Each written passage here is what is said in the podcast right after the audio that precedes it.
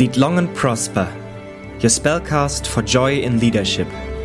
Experiences, tips, and valuable hacks for all those who want to lead with joy. Hello, dear Spellcast friends, to a new and another episode of our Spellcast Lead Long and Prosper. Today, again, with a very special guest. We have Rob James with us. But first of all, let me also introduce my colleagues here. Sabine is going to be the co interviewer with me today. Hello, Sabine. Hello, everyone. And Hans Joachim is going to be the spellcaster today, so you will hear him only at the end. Hi there. First of all, hello, Rob.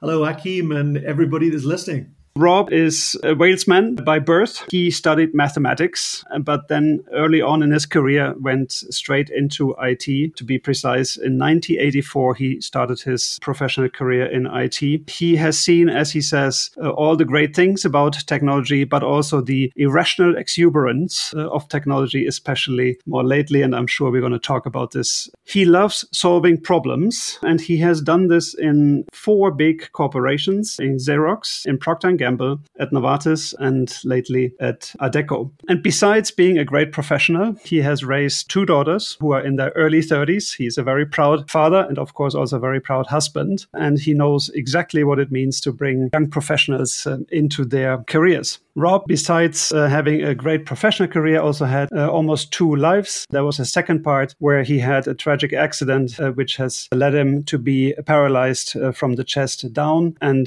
that in itself has changed his leadership, but also brought up a different skill in his leadership, which we're going to talk about as well. Rob, let's start in the beginning. You were born and raised in Wales. That makes very special people. But what made it special uh, for you in terms of your leadership? how and when did it start? And when did you know and realize that you have a special leadership skill?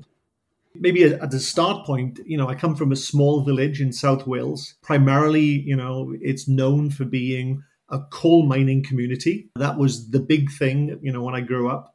Both of my grandfathers were coal miners. And um, in retrospect, I think there were a number of things, you know, with a young teenager that were hammered into me that sort of were part of my heritage. You know, in in in South Wales, you know, you're taught pretty early on not to take yourself too seriously, and if the older generation would see that, they would, you know, actually they would hammer it out of you. I think that was an element that came into my leadership style later on. Secondly, you know, your question around when did I first realize that maybe I had some leadership virtues or capability. Honestly, that was on the sports field. You know, uh, I was studying mathematics in one of the finest universities, uh, UCL, and uh, it was so competitive.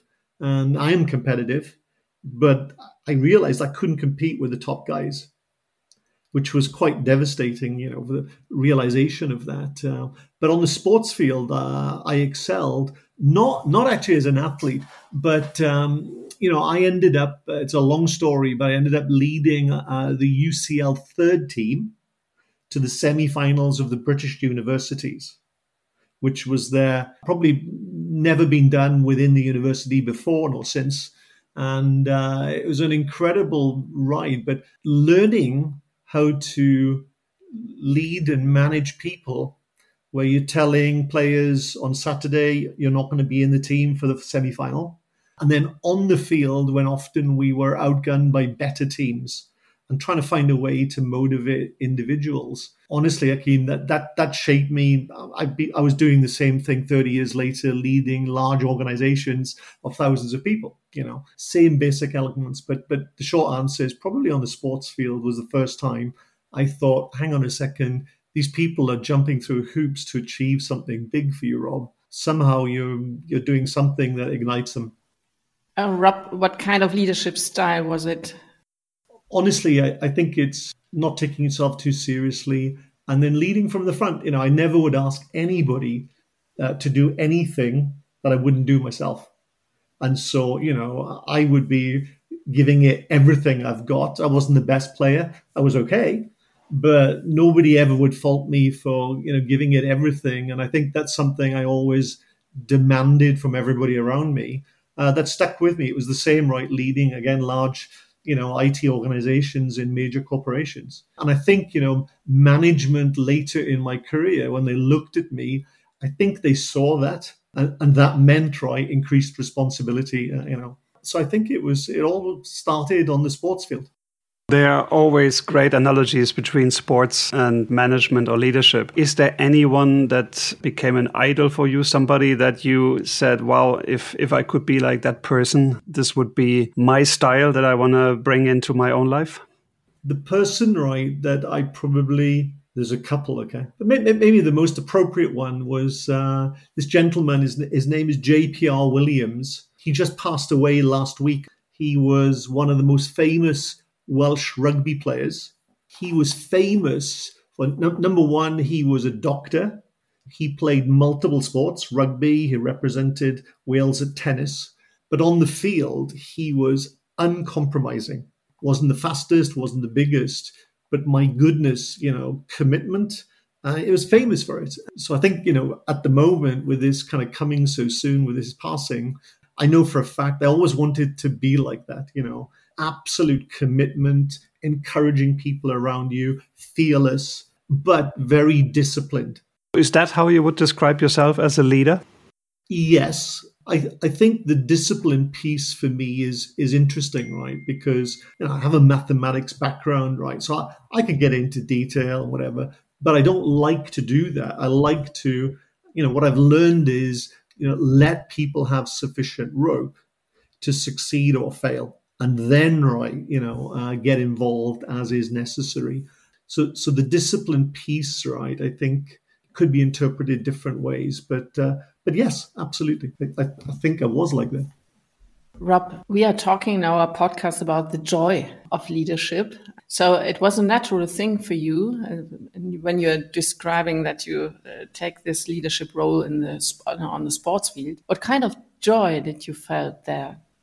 It's it's it's that's a really great question, Sabine, and, and I really mean that because um, what I realized right was solving problems with major achievements. The first global implementation of SAP, uh, it was at Procter and Gamble actually. Uh, back in 1998, solving a major data center issue two days to go before closing, and we were down. The joy was not in the achievement.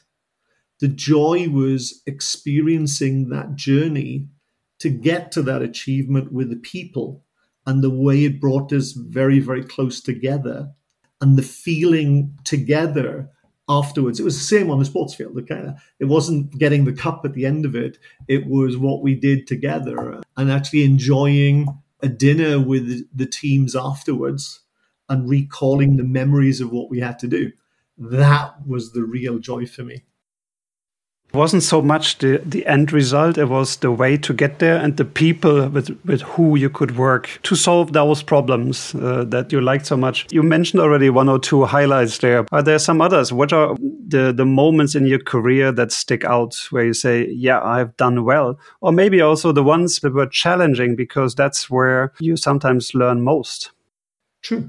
I mentioned the example of the first global implementation of SAP. Uh, you know, I'd been asked relatively early in my career to go in and lead trying to recover a project implementation. It was the first one in uh, Norwich, upstate New York, in what the US called the boonies, right? It is in the middle of nowhere. And on a project that was six months late, could you turn it around? And I negotiated uh, being able to handpick the best people from our organization in Europe. And so we went to this location, 30 of us, to help the local project team try and get in by the end of the year. So it was a from August until December. It was like very, very difficult. The local team wasn't fully committed for several reasons. But the interesting challenge, can you imagine this, right? You know, I said to management, we could get it in, we could jam it in, but it would be ugly and this is a regulated pharmaceutical plant. The week before going live, the FDA walked in for site inspection and wanted then obviously to, to be part of okay, what are you doing on this implementation? We started the cutover on the Friday to go live. You can imagine it's very intense. And then on Sunday morning, having not slept for two days, I reviewed the results on the data quality, having a British breakfast in a local diner, and we realized the data quality of the warehouse was 50%. FDA are on site. I go back into the plant. The head of QA is going, Rob, you, you're going to have to back everything out. So, what do you do? The joy of SAP is um, every location in a warehouse is controlled by the system. We knew where we were not accurate, so we could block in SAP any movement in or out. And we put big charts up. We did a physical inventory check in about 12 hours, huge warehouse, and posted on the wall everything in green that was accurate, everything in red, and everything in red was blocked. And then we got the FDA in and said, now look, here's where we're at. Walked them around, showed everything. And the inspector turned to me and the head of QA and said, Rob, this is really good, right? You have it under control. This is not an issue. And we went live the next day. That always sticks out for me because it, it was, felt like uh, for everybody, actually, including myself, this is impossible. What have we done? We need to back it out. But there was a solution and it required asking a large group of people there to jump through hoops to do things in a structured way where we could go live and we could then, you know, get under control and really get things humming. All implementations following in other countries went so well because the team with me knew if you don't do this in a committed way, we don't want that to happen again. That was painful. I remember sitting in Paris in a beautiful restaurant with the team after the last implementation, telling stories about what we had gone through together. And that, again, Sabine, was the joy. I know they enjoyed it as well. A lot of lessons learned on the way, but then there was the day that changed your life and almost started your, your second life, the day of your accident, the day where you wanted to also turn your leadership towards a different perspective. Can you tell us a little bit how it happened and how you went into this new journey of helping paralyzed people in the world? As we discussed earlier, you know, I've always being physically active and doing sports has been counterbalancing effect for me with uh, with work. So in 2018 October, I did a company triathlon in Lanzarote, and I had trained super hard for it. Thousands of kilometers on my bike uh, in you know in difficult conditions. In this race, unfortunately, just at the end of the bike run, I came around. Uh, I would call it a gentle roundabout. I got hit by a gust of wind. Nothing, nothing bad. And then I sort of adjusted, and as I looked down, the front tire of the bike was sliding sideways and the back tire of the bike was going sideways. So you can't brake, you can't do anything. I remember thinking, oh my God, this is going to hurt. I woke up, I guess, 20 seconds later, I'd hit a rock head on. And I remember thinking, oh my God, you know, can't feel my legs. And I, I knew it was bad because I couldn't see anything, but I could hear the competitors going past and they were crying. I really I broke everything, right? Every every rib. I mean, the fact that I'd been in such good shape, the doctors afterwards said, "Look, you never would have survived, you know, internal injuries otherwise." But to go back to your, your question, right at the point in time, believe it or not, right at that point in time, I thought, you know what? Okay, if I can't, my legs are paralyzed, I'm okay with that. You know, I've done, they've done so much for me through all kinds of sports, rugby, rowing in university, playing football for 20 years, playing squash for 15 years. I, I can live with that. There are other things I can do. And then the second thing was my family. And it was immediately, it was, okay, I, I'm going to, it's okay. I'm going to make the most of this because I've always told my kids, do your best. Now is not the time to give up. I want to inspire them uh, to be successful young women in whatever they choose to do and be an inspiration rather than, okay, now's the time to give up. I had five weeks in intensive care. I knew I had to fight every second, which was the case. That was the motivation to come through. And, and then, and then, you know, when things sort of settle down, and it takes a while, you know, my wife and I, uh, my wife's amazing. Um, but for us, it was like, okay, there are so many things that are wrong uh, and difficult for people with disabilities we saw it firsthand. We're in a privileged position where we can have an impact here. And so that that was the focal point. Sort of after I'd started recovering, get, getting back to a, a, bit of strength, to go right now. Let, let's focus our energies on starting a new foundation, trying to help the research community. We both have scientific backgrounds, and then the the two other areas were you know helping young people in a wheelchair to get jobs in the kind of companies I worked in. I can do something about that. My wife, you know, is really sort of has been very focused on um, helping carers. So if you if you if you are the spouse or, or the child or whatever of somebody with a disability like mine, having gone through it, you have people that you count on, but it's hard on them, right? There are not a lot of resources, or there are a lot of resources around, but it's difficult to tap into them. And so, so that's the focus for us right now in a number of these areas. Thank you for sharing your story, Rob, because I think it uh, can be a great inspiration for everybody who's listening and is struggling with something around him or her. My question to coming back to leadership questions, what you told us is a huge transformation. And my feeling is that a lot of people are in companies or a personal situation where there is a transformation, not that hard as yours. Do you think you got some recipes for these people? What is your advice to come through this grieving process? There must be one. What is helpful for the resilience? I think number one, family.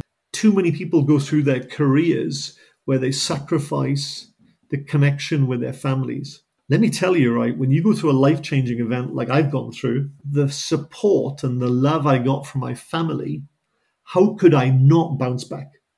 So thankful. I never solely focused on work at the expense of the girls being brought up or my wife. We were in it together. Every career move we made was always together. Girls had to move uh, multiple times, countries, and whatever.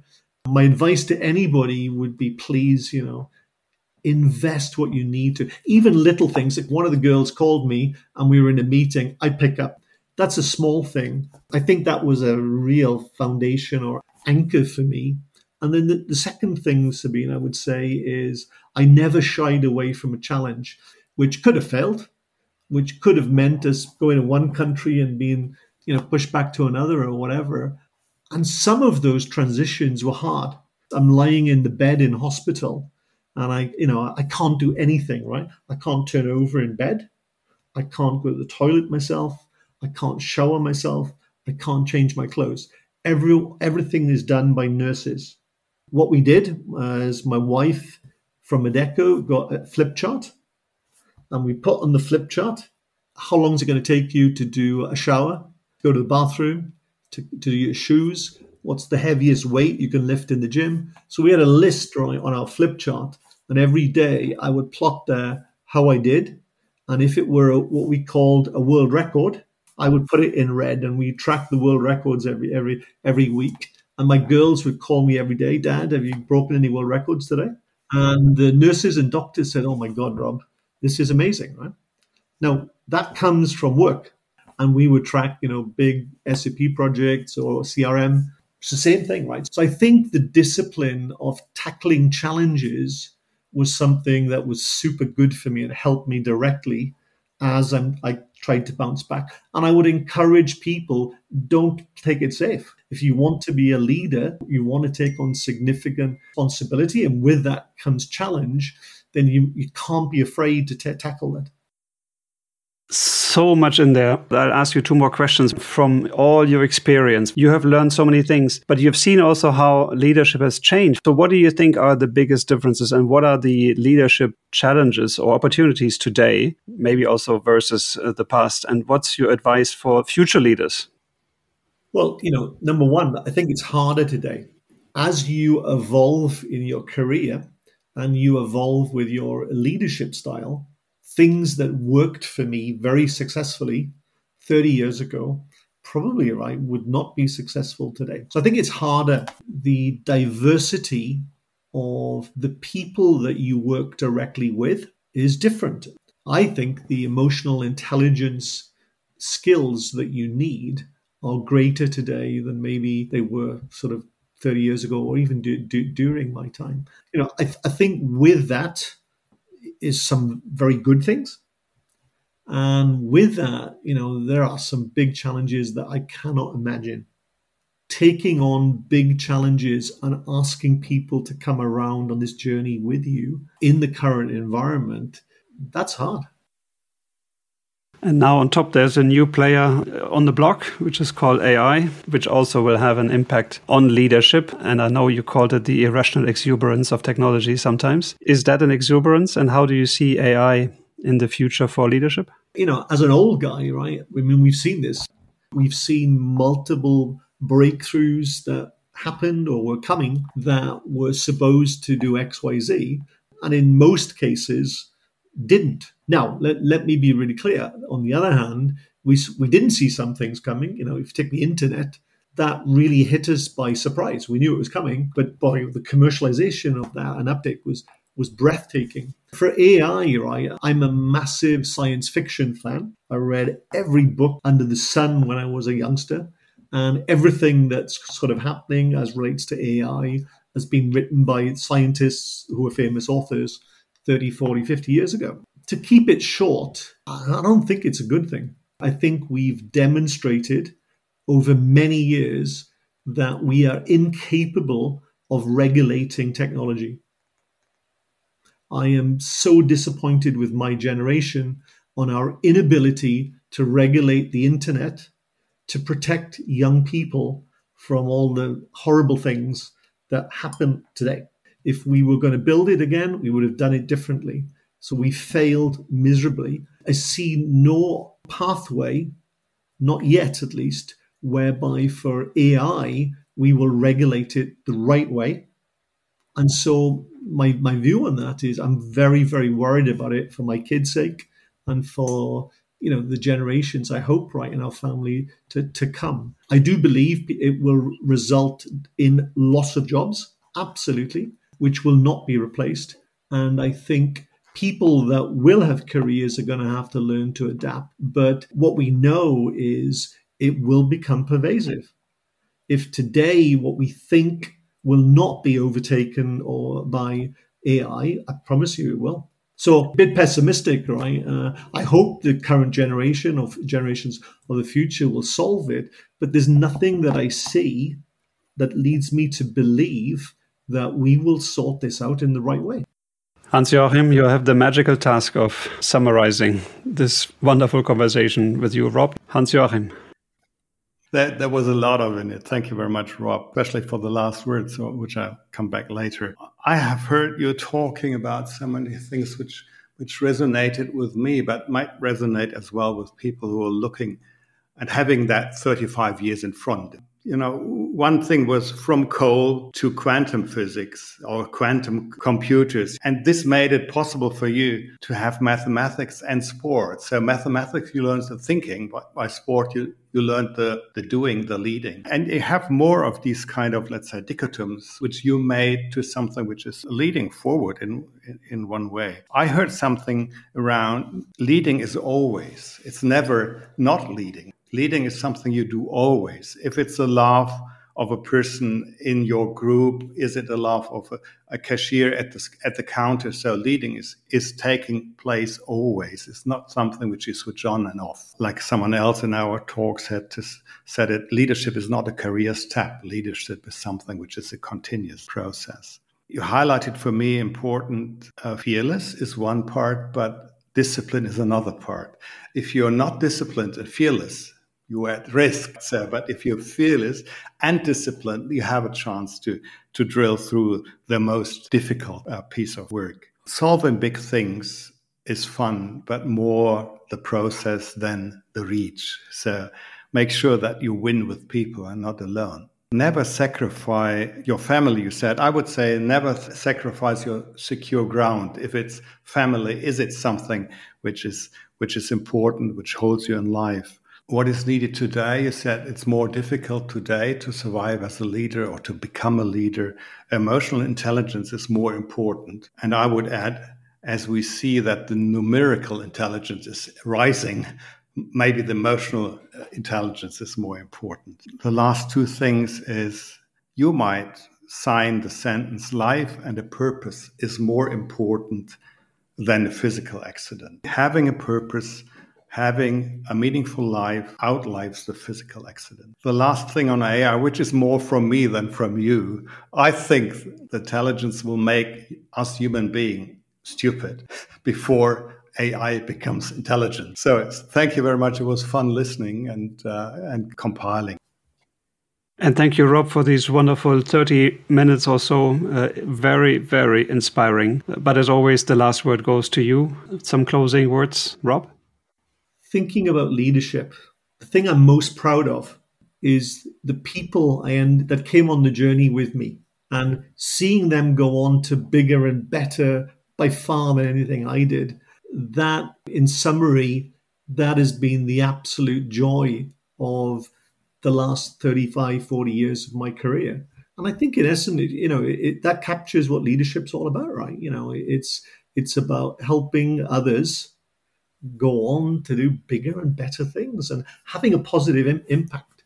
And so I've loved that journey, and I hope, right, with the challenges now we're going to tackle next, that I will continue to enjoy meeting new people and having the same impact and them having the same impact on me. So it's been uh, an absolute joy the last sort of 35, 40 years career wise. And uh, we're not done yet. This was your Spellcast, Lead Long and Prosper, with Sabine Schmittroth, Achim Plückebaum, and Hans-Joachim Spreng. Thank you for being with us and see you next time.